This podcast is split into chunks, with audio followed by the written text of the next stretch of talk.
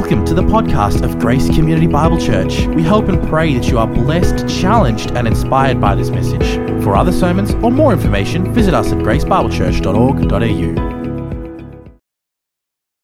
Now, in the Bible, we see word pictures that are used to describe something about God or of how man relates to God. So, for example, you know, God is described as a, an eagle in the Old Testament, and those that wait upon the Lord, their strength shall be renewed uh, as they will soar on the wings of the eagle. And so it gives a certain word picture to understand what that verse is trying to say, something that's taken out of creation. You know, there are other passages that talks about taste and see that the Lord is good know, that, that, that he is sweeter than honey, to, to help us understand something of that delight that we will have as, as we um, understand and experience and fellowship uh, with God. But even more than that, you know, there are certain institutions that even God has set up that help us understand something about God. So you think of the vocation of shepherding, for example, the institution of shepherding and shepherds. Because we understand that concept, we, we then understand even better when the Bible says that God is our shepherd and we are his sheep. The institution of marriage would be another example, where that one flesh union between man and woman is meant to then portray that relationship that Christ Jesus has with the church. This, this intimate connection that Jesus has with his people. And marriage serves to help us understand something about that. Then you think of the concept of family. It helps us understand what, when the Bible says that we who have put our trust in Jesus are part of his family. We understand something of the fact because we've had fathers, something of what it means that God is a good father and not a bad father. That we understand what it means to be his children as we see children around us. I mean, imagine if none of these things were there. You know, no shepherds, no concept of family, no concept of a father or a mother or children or uh, any of these other things in creation, just a, just a gray world. It would be difficult for, un, for us to understand who God is. And this morning, we come to a section where we will be looking into the priesthood, the, the role of the priesthood. And really, this this priesthood also serves as a, a picture of sorts to understand something about God and of how man is to relate to God.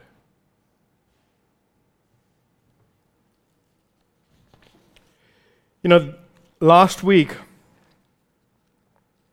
we saw of how the author of Hebrews, as he's been encouraging his listeners to continue to persevere in the faith, he said that that end destination is this uh, rest of God, this new Edenic rest that was there right in the beginning of creation.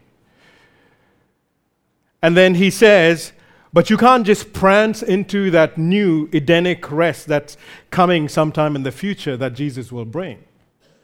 Because between you right now and that Edenic rest is this big sword of God's Word and God's word is penetrating and it will slice you and dice you and expose you to your very core, exposing your deepest, darkest secrets. Your very thoughts and intentions will be exposed, and no one will be able to escape the sword of God's word. And so, how is anyone able to enter this rest if this sword stands between sword of God's word and his judgment stands between us now and entering into this eternal rest of God? Well, only those who trust in Jesus. And he says, the one who is the perfect high priest, because for him there is mercy and grace. And it is only those who have trusted in him and are holding on to him can confidently then enter the throne of grace and be confident that they will finally enter that rest.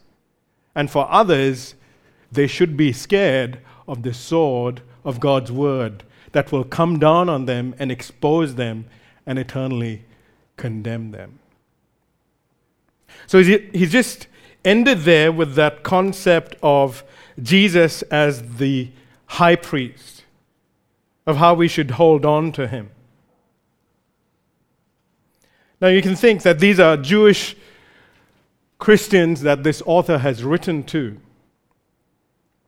And they would understand very well what a high priest was because the high priest was something that was very prevalent, was a very prevalent office in the life of the Jewish people.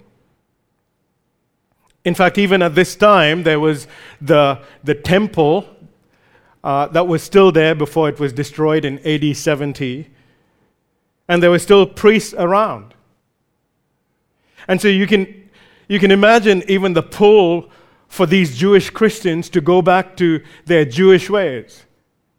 Because there was this threat of persecution, and persecution was increasing towards Christians, this new religion. Versus for Judaism, for those who were of the Jewish religion, there was no persecution from them. And these Jewish Christians, therefore, attempted to go back to Judaism, and you know, and some of those the, the pull towards Judaism was, well, this is something that God has anyway instituted. I mean, there's the grand uh, temple, and there's this there's the priesthood and, and the great high priest who wears this fancy robe and a fancy breastplate that everyone knows. And so there's this pull to go back there, and the author is saying, no, you know what? The only priest that you should be concerned about is Jesus Christ, the high priest, the ultimate high priest, the final high priest, the only high priest that you will need.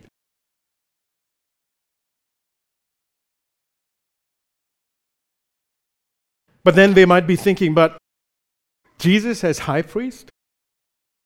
Well, I I don't see Jesus walking around in, in this priestly garb with a breastplate and staying there in the temple. I mean, what is the meaning of Jesus as high priest? How, how is he the high priest? And so now the author will go to explain how Jesus is the ultimate high priest and the only high priest that we need. So I've titled this morning's sermon as Jesus, the high priest that we need. And the way that we will look at this passage is under two headings, even as the author explains it this way. First, he reminds us of the qualifications of the high priest in verses 1 through 4. And then in verses 5 through 10, he will tell us Christ's qualifications as the high priest, as he fulfills those qualifications of that high priest, and in fact, even exceeds those qualifications, making him the best high priest there ever is. So let's go through what the author now begins to tell us about the qualifications of the high priest in verses 1 through 4. And really, you could say, when you think of the qualifications or the requirements of the high priest, there's three broad categories that you can think of. First, he'll talk about the, the role or task of the priest, and that's in uh, dealing with the sin of men, representing men and dealing with the sin of men. And then this, and there's a couple of other qualifications that he will talk about as we will go through this section. So, firstly, he says, talking about the role or the task of the high priest in dealing with the sin of men, this is what he says, verse chapter 5 and verse 1. For every high priest chosen from among men is appointed to act on behalf of men in relation to God to offer gifts and sacrifices. So these high priests, they were chosen from among men to act on behalf of men in relation to God. See, there were certainly a few duties that the high priest had. But the primary purpose of this high priest was this in his office was to deal with the problem of sin. And how a sinful being can approach a holy God and come into his presence and can be made right with God. So, what these high priests were, they were representatives. They were representatives or advocates for the sinful people. They were going to represent these people as a human being before God. And so, one of the things that you think of in terms of the role is first of all, this person had to be a human being. This person couldn't be an angel. Why? Because man sinned against God, man disobeyed God. And therefore, it had to be a man that had to go before God and make it right and bridge that gap that was there between man and God. And so the person had to be a man, had to be chosen from men and appointed on their behalf in relation to God to offer gifts and sacrifices for sin. Offer these sacrifices for sin. See, under the old covenant, if a person sinned and they felt the guilt of their sin, they couldn't just say, oh, you know what, I- am just going to offer a, a, little sacrifice in my home. And that's the end of it. I, I, and I'll just offer it to God. No, they couldn't do that they would have to go to the temple and they would have to go to the priest, and it was a priest who, who would offer the animal on their behalf. They couldn't do it by themselves. And so this was the, the role of the priest to represent men and to deal with the sin of men. Now, there is a second qualification that's given and that's that this, this high priest was somebody who should have been able to sympathize with the people. Look at verse 2 and verse 3. It says, And he can deal gently with the ignorant and the wayward, since he himself is beset with weakness. And then, because of this, he's obligated to offer sacrifices for his own sins, just as he does for those of the people. Now, it says there that he, he can deal gently with the ignorant and the wayward. The, the word gently there, it's very closely related to the word sympathize or to be sympathetic. But it's a little bit more nuanced in that he, he was meant to be measured in his emotions. There's a certain kind of patience, a certain kind of restraint, meaning that he wasn't quick tempered, that he wouldn't easily get frustrated with sinners when they went astray. So imagine if, if these people, because of, their, because of the guilt of their sin, they're bringing these sacrifices, and you had a priest here who was impatient and just arrogant and angry with these people. You know, they, they wouldn't be able to bring these sacrifices. No, he had to be gentle with them. He had to be measured with them. And there's a sense in which, on the one side, he's being, he had to be patient and gentle, but on the other side, he, he was not somebody who was indifferent to sin. See, he understood the seriousness of sin, but at the same time, he wasn't a, a bully towards the people. He was gentle with them while understanding the seriousness of sin. And it says, sins for people who commit their sins in ignorance. So, sins that they didn't know they were committing, and sins for those who are going astray from God's law. I mean, this is not talking about willful, outright rebellion. That's why he's not meant to be indifferent to sin, but he's still meant to be gentle with the people when they come to offer these guilt offerings to the Lord.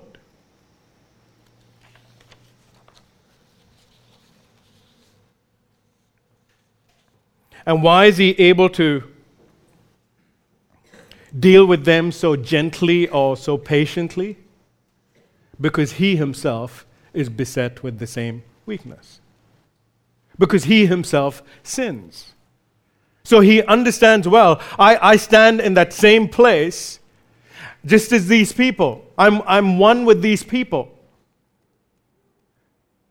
And so, therefore, it caused him, it was meant to ideally cause him to be gentle and patient and sympathetic towards the people who would come with the sacrifice offerings. And you can understand even as the priest was being gentle with the people as they brought the offerings to the Lord, that it was a reminder again, you know, through the priest, that God will deal with you gently if you come to Him. Because there's a sense in which the priest was also showing something of the character of God to the people at the time. What is it that makes a man harsh and judgmental towards others? It's a failure to recognize that he himself is sinful and weak. And so, this is what the high priest was supposed to recognize and therefore deal gently and sympathetically with the people. There's a third requirement that you see here, and that's in verse 4 and that is that he also had to be appointed by God. It says, And no one takes this honor for himself, but only when called by God, just as Aaron was. See, not everyone could become a high priest. You know, you couldn't wake up one morning and think, oh, you know what? I seem like a good guy. You know, I, I, I, I really want to be this high priest guy. So, you know, I, am just going to put my hand up and say, hey, I, I, I want to be a high priest. It didn't work like that. No, this was the most holy office in Israel, and the person in this office had to be appointed by God Himself. It is God who takes the initiative to appoint this person. This is the God who appoints and calls and chooses this person. It's not something that anyone and everyone could do. It is somebody who's specifically called by God. And of course, knowing that he is called by God also keeps him humble, right? Because this was none of him, not because he was somebody great.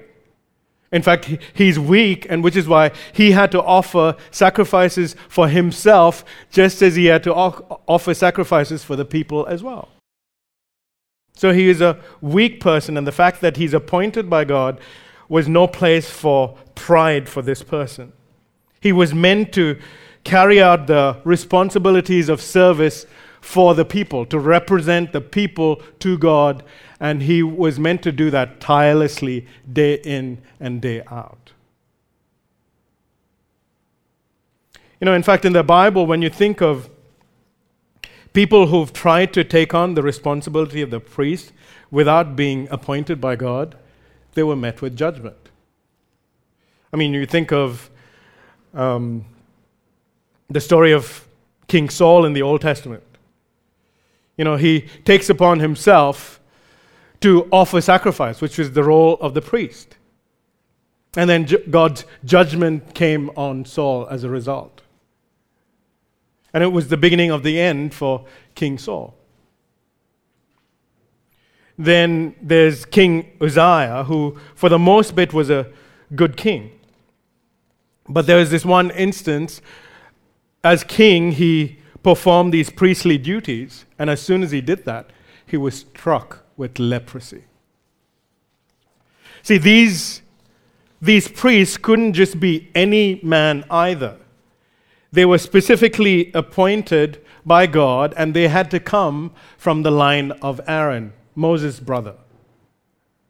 So, from the tribe of Levi, and then specifically through Aaron and everyone who was only the children of Aaron could then also be high priests. No, not from any other tribe and not through any other man. That was the condition, and that was the specific appointment of God for this high priest. So that's the author is reminding. So this is the qualifications of the high priest. And the, so this priesthood of Israel, it would rem- be a reminder to the people that the sin and disobedience created a separation between them and God. It would be a reminder, this priesthood, that they cannot approach God on their own terms. That somebody who is specifically appointed by God had to go in between them and God and offer sacrifices in their place so that they can be brought back to God and be made right with God. This is what the priesthood would be reminding the people of Israel. And so when you think about it, this priesthood, you know, really right from Old Testament times, in different ways, God has had pictures of the kind of God that He is. And this priesthood was another way in which it was showing of how God is a rescuing and a redeeming God. See, because the priest, when he offered the sacrifice, and as the high priest, as he went to the Holy of Holies, that is not what made God merciful to the people.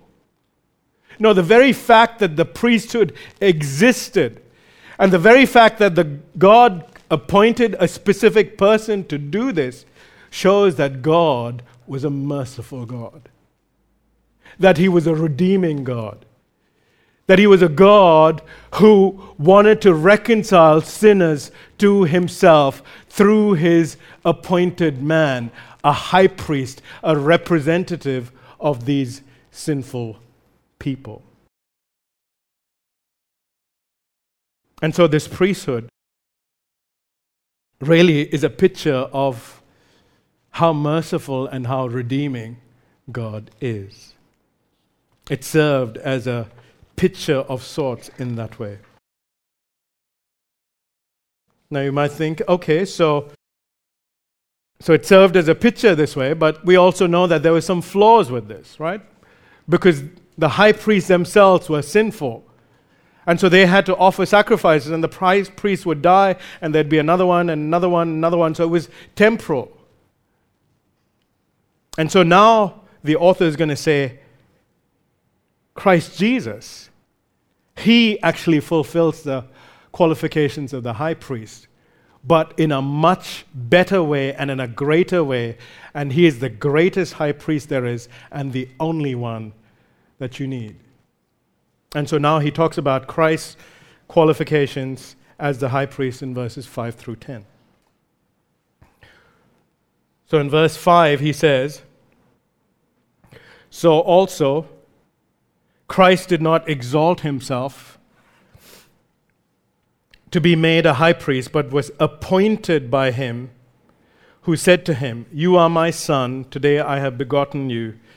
As he says also in another place, You are a priest forever after the order of Melchizedek. What's the author's point here is that Jesus also, like the other human high priests, he didn't exalt himself. He didn't appoint himself as the high priest. It was God the Father who appointed him to the office of the high priest. And to explain that, the author quotes then from two Psalms to prove his point. First, he quotes from Psalm 2 and verse 7 and that is, You are my son, today I have begotten you. If you remember, the author has already quoted this verse in chapter 1 when he was trying to establish Jesus' superiority over the angels. where he said, No angel was given this privilege of being called a son and be in this unique relationship with God. That's what he said in chapter 1. And really, just to refresh your memory of the context of Psalm 2 7, where you know, God says, You are my son, today I've begotten you. This was pointing forward to the enthronement or the crowning of the Davidic king, the, the Messiah who would come. And this was fulfilled by Jesus Christ. When the eternal Son of God, he became incarnate, coming from the line of King David. Obviously, if he wasn't a human being, he couldn't come from the line of David and be this Messiah king. And as fully God and as fully man, he completed his task on earth. He died on the cross, and then he was raised to life. He ascended into heaven. And Jesus, as the God man, was publicly and officially appointed by God the Father when God the Father said to him, Today I have begotten you. You are my son. In the sense, you are my messianic son the eternal King, and I crown you today and exalt you today as the Messiah. And after that, Jesus was given the seat at the right hand of the Father. We've seen some of that in chapter 1 already. But then the author says, so, so you know that. That this is the, the Messiah, the, the crowning of the Messiah. That's what it's talking about, that you are my son. Today I have begotten you. When Jesus sat down at the right hand of the Father. But then the author also quotes from Psalm 110. Now, Psalm 110 is another messianic psalm. In fact, Psalm 110:1, it starts off with the Lord, that's talking about God, says to my Lord. That's David's Lord because David is the one who wrote Psalm 110. So the Lord, i.e., God, says to David's Lord, Sit at my right hand. Does that sound familiar? Until I make your enemies your footstool. So the question is, who is David's Lord here? This is talking about the Messiah again, when he is enthroned and then he sits at the right hand of God the Father. Okay, so now look down at Psalm 110 and verse 6. Notice what else the Lord tells about David's Lord or David's Messiah. And this is what the author of Hebrews quotes. It says, The Lord has sworn and will not change his mind. You are a priest forever after the order of Melchizedek.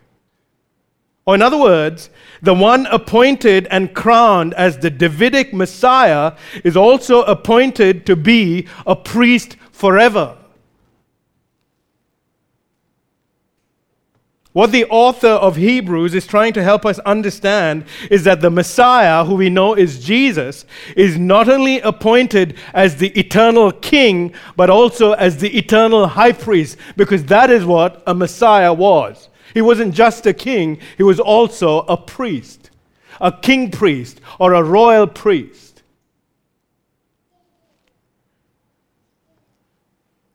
Now, here's the problem to the, be the king, the Messiah had to come from David's line. And you trace back David, David comes from the tribe of Judah. But to be a priest from Aaron's line, that line came from the tribe of Levi. So, two different tribes. When you think, okay, Davidic king comes from the tribe of Judah, the Aaronic priesthood came from the tribe of Levi. There's a problem there. But that's why then it says the Messiah, who is, who is eternal king and eternal priest, this eternal priest was a Melchizedekian priest. You know, we'll look at Melchizedek in, in more in detail in Hebrews 7. But one thing I will say is this that Melchizedek was also a king priest. And he was before the Aaronic priestly line that was set up. He was of a different order of priesthood than the, the priesthood of Aaron. So, what, what's the point that the author is trying to make here? What he's saying is that Jesus is qualified to be the high priest because he has truly been appointed by God, because he is the Messiah who is crowned. And by the way, the Messiah who is crowned is not just eternal king, but he's eternal priest forever. You know, there are a couple of things here about Jesus' appointment as high priest where this appointment in itself m- makes it more superior than all the other appointments of high priests. Firstly, Jesus, when he's appointed as the Messiah, he's declared by God the Father as my son, my messianic son. And that, that's God's special care and love and attention would be for him. And we saw again all of that in Hebrews 1, the, the terminology of my son. That's what God is saying there. That he had a unique relationship with God the Father that no one else had. And so essentially, when you think about it, no other, pri- no other high priest has ever had this kind of special relationship with God the Father with this special kind of love and care shown to him, this intimate relationship that he had with God the Father. So that's one thing that makes the appointment of this high priest, Jesus' high priest, even more superior. Second thing about Jesus' appointment that makes it superior than other priests is that he is appointed as priest forever. You know, all the other priests they die and then they get replaced. But Jesus, the Son of God who lives forever, he is appointed as high priest forever. I mean, I, I want you to just think about this. You know, it's a simple truth, but it just struck me so hard this, this past week. Jesus, as God incarnate, will forever be a man. There will never be a time now when Jesus will strip off his humanity, saying, Okay, I was on earth, I did my bit, now I'm going to take off my humanity. I'll just continue to be the eternal Son. No, for the rest of eternity, he will be fully God and fully man. And that means both now in heaven and forevermore, when Jesus returns to make a new world, that Jesus as a man will be our high priest representing us to God forever. He will always be our high priest.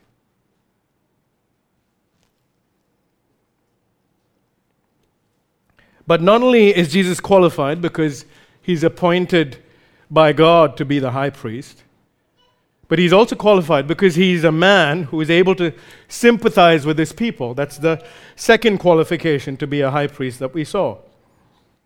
And really, what the author is going to elaborate here is just what we've seen last week already that he's a high priest who's able to sympathize with us because he was tempted in every way, yet without sin. Look at what the author says, verse 7. In the days of his flesh, what does that mean? That's emphasizing the, the humanity of Jesus as he lived on earth. In the days of his flesh, Jesus offered prayers and supplication. Now, these two words, prayers, yeah, that's what we would normally think of prayers, you know, praying to God, making requests before God. But the word here translated as supplications this word is used only here in the New Testament.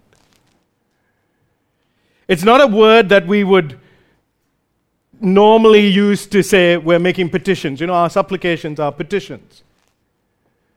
No, uh, this word has more the idea of when you're experiencing the most intense pressure from something, that you are coming to your wits' end and you're desperately and frantically petitioning before God. It's that sort of idea. And I think that might be the reason why it's only used once, because human beings are never that frantic and experience that much of pressure where they're at their wits' end, almost going mad and petitioning before God. We don't normally go through this kind of supplications because we usually buckle under that kind of pressure, whatever pressure it is that we feel. But Jesus is one who never gave in. It's talking about when Jesus was bearing up under intense pressure and frantically making supplications to God. And the text also adds so prayers and these frantic supplications. And text also adds along with loud cries.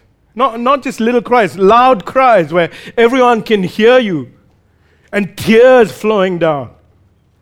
To him, who was able to save him from death. You know, maybe there were other instances, you know, where m- many instances where Jesus was under this kind of intense pressure and where he, he was loudly wailing and crying and frantically petitioning before the Lord. But one scripture that records for us clearly this kind of experience that Jesus is going through is in the Garden of Gethsemane. And where the God, that, that picture in Garden of Gethsemane where Jesus is undergoing, experiencing an intense pressure. We find Jesus in the Garden of Gethsemane, and it's the night before he is going to be crucified. So, all that the cross entails, the shadow of that is just right there. Now, we read from Luke's gospel, but I, I want to turn your attention just to Mark's gospel of the same account. In Mark 14, verses 33 to 36. You know, in Mark 14 and verse 33, it says, Jesus was greatly distressed and troubled. I mean, that should make us, you know, that should make us really straighten our backs and really want to listen what's going on here. And then the very next verse, verse 34, Mark 14, Jesus says, My soul is very sorrowful, even unto death.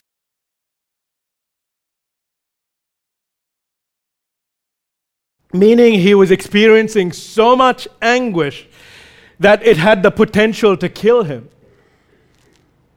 You know, for any other normal human being, they would have gone insane, they would have gone mad, if not died from the kind of severe anguish that he was experiencing.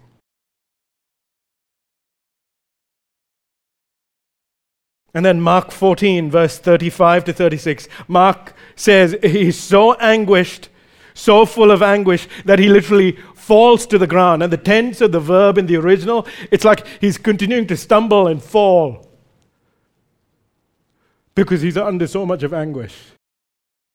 And he prays. And this is what he says Mark 14, 35 and 36. And going a little further, he fell on the ground and prayed, if it were possible, that the hour might pass from him. And he said, Abba, Father, all things are possible for you. Remove this cup from me. Yet not what I will, but what you will. And Luke's gospel that we read this morning also adds that he was so full of anguish that he started sweating drops of blood. Now, here's the question why is Jesus so full of anguish and so troubled? I mean, is he so scared of physical death on that cross? And he's praying, Oh, please spare me from that torture and that death on the cross? No. See, Jesus is praying that the cup would be removed from him. The cup that the prophets of old in the Old Testament talked about, which was the cup of God's wrath and judgment. Here's a few references Isaiah 51 17, where it talks about the cup of God's wrath. Jeremiah 25 15, where it talks about the cup of the wine of wrath. It's like this cup is full of wine, and that wine representing the wrath of God. Ezekiel 23 30, 33, pardon me, where it says, talks about the cup of horror and desolation. So Jesus, he's in severe distress, praying that this cup of God's wrath that he has to drink for the sin of his people, please, if it is possible, remove this cup from me. And you can imagine, you know, the incarnate Son of God who has only known the perfect love of God, the perfect favor of God, the perfect communion with God, is now going to be separated and forsaken by his Father. He was going to be cursed and damned by God. He was going to experience the second death. Why? For your sake and my sake. Not because of him.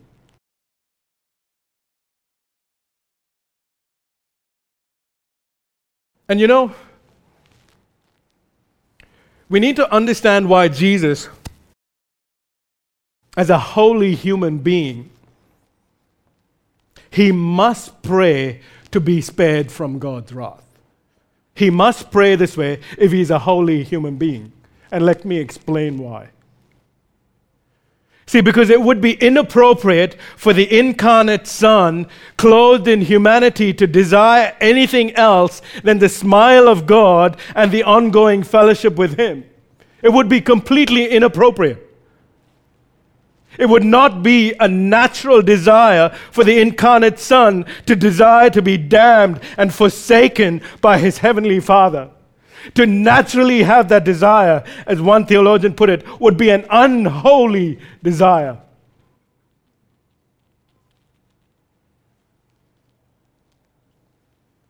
See, this is why Jesus is so much in anguish and so deeply distressed. And this is the greatest temptation that Jesus has ever faced. And he's feeling the intense pull of it.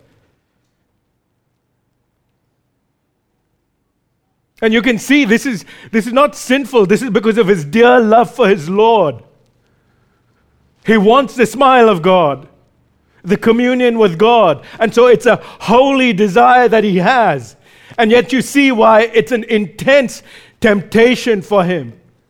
Because that is not the will of the Father. You know, really, it was uh, Sinclair Ferguson quite a few years ago now in a little tiny book that made me understand this. Let me just quote from him. This is what he says. Quote, here, as in Jesus asking to be spared. Jesus is called upon to do what is utterly unnatural. Indeed, from one perspective, repugnant to the holiness of the humanity that he has assumed. Yet, if we are to be saved, Jesus, who can, who can be, who can never naturally will to be separated from the smile of God, must bow his holy will to the Father's will as the mediator. Close quote. Three times in Mark's gospel it says, that Jesus would ask to take the cup away from him, the cup of God's wrath. And three times he would end his desperate, frantic supplication with, Yet not I will, but what you will. So, even under the most intense anguish and the most intense temptation, even out of a natural love for God the Father, Jesus didn't break and sin. He submitted his holy human will to the will of God the Father.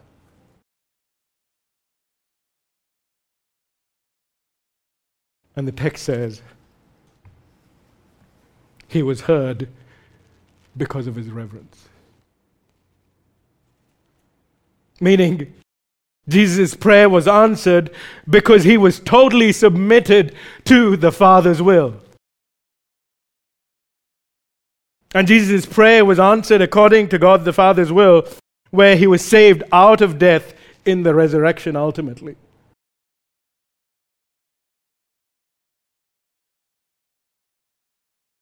What does this teach us? Well, this is telling us that Jesus understands the sufferings that we go through.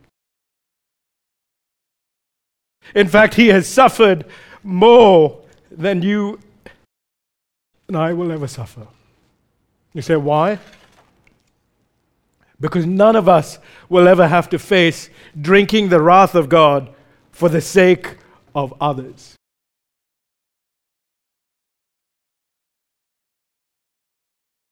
And yet, even in those intense moments of suffering and temptation, Jesus did not give in.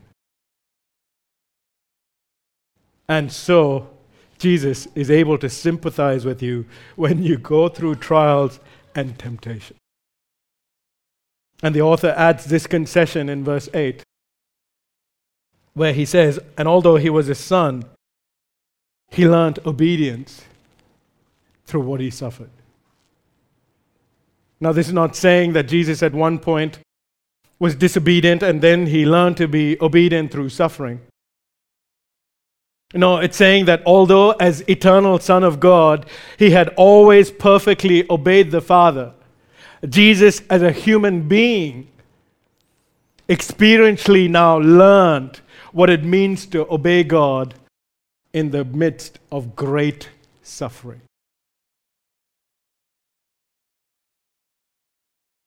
And here's the thing God, the incarnate Son, he voluntarily endured all this suffering that he went through in his earthly life. Voluntarily. You know, none of us would ever volunteer to suffer and even go through such horrific agony for the sake of others. We couldn't. We would just be crushed. But Jesus, of his own accord, entered into suffering to learn obedience as a man, even though he had no need to learn this way as eternal Son of God.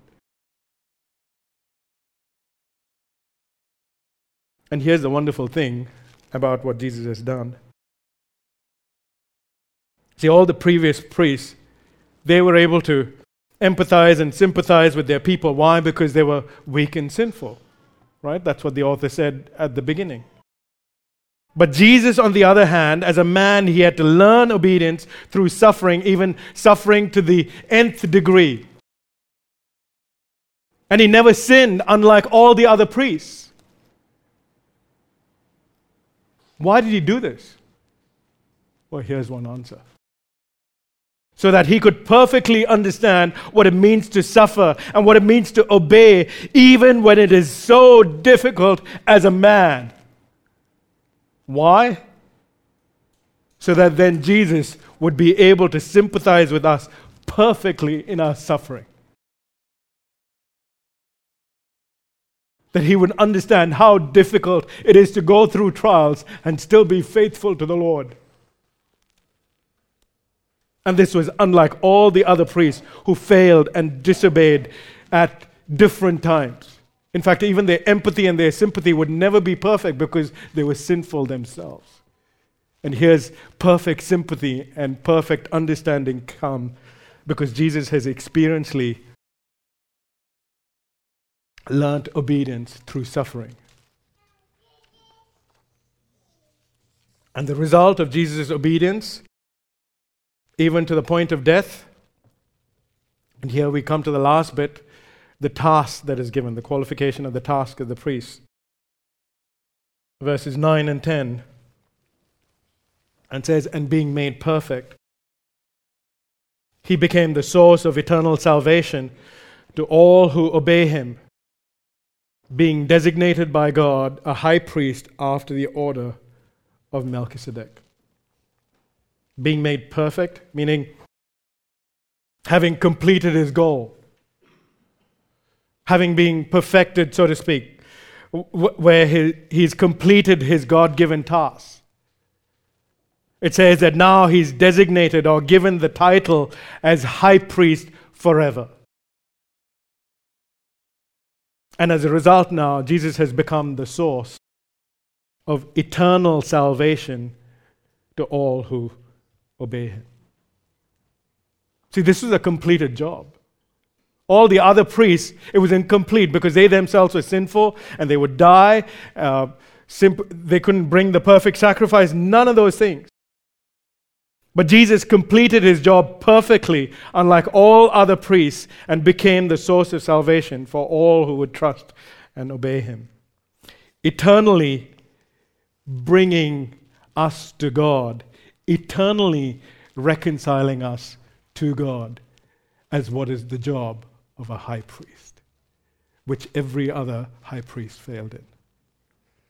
Here's how one commentator put it quote, His obedience, that's Jesus' obedience, is the reason why we have hope in his representation. He did not fall or waver or give up. He was obedient. He remained sinless and that meant that he could be a sacrifice on our behalf instead of having to pay for his own sins. And his righteousness and his obedience and his faithfulness are credited to us when we trust in him. Close quote.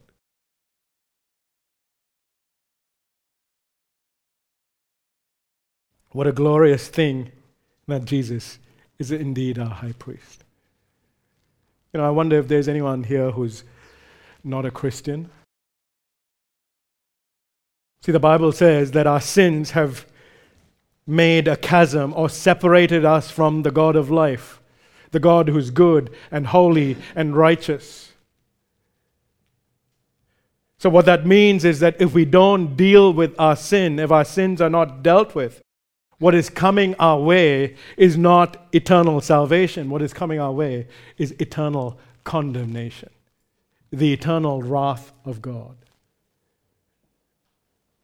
So that means the greatest need for mankind is eternal salvation by God from the eternal wrath of God that is coming. And what that means is, friend, that you need someone who will go in between you and God. Somebody who will who is a man who can represent you, but can represent you perfectly and can deal with the issue of your sin and reconcile you to God. And that only person that we find in Scripture is Jesus Christ, and it is only through Him that you can be reconciled to Him. You see, the eternal Son of God came into this world and became a man with the name Jesus. And he suffered even to the point of death, yet he never sinned.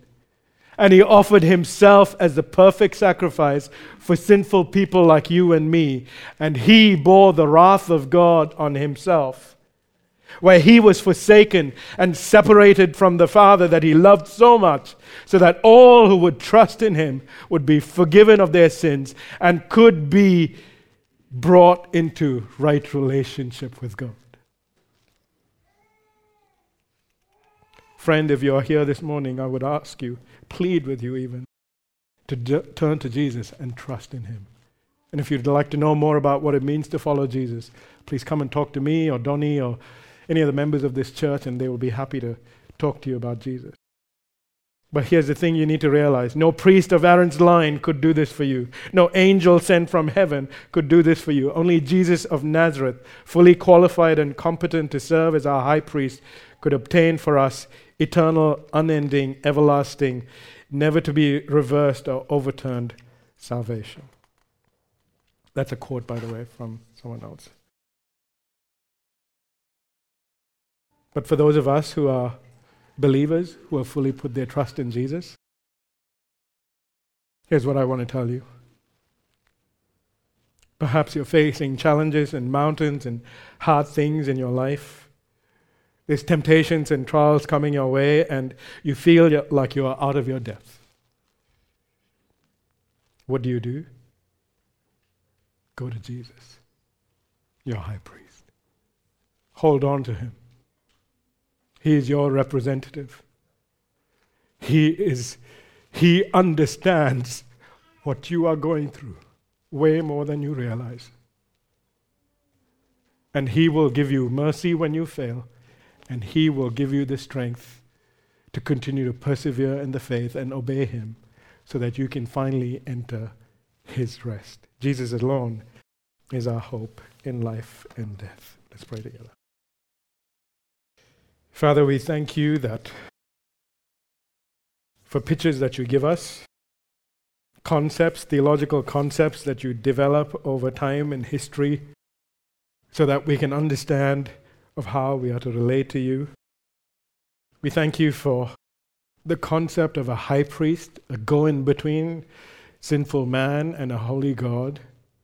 And we thank you that ultimately all the previous high priests simply pointed to the ultimate and final high priest that we need, Jesus Christ.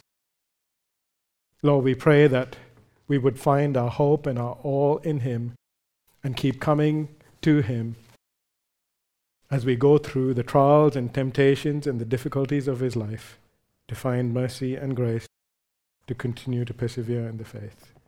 Lord, please bless this word to us and help us to live for your glory and to make much of Jesus. And in his name we pray all these things. Amen.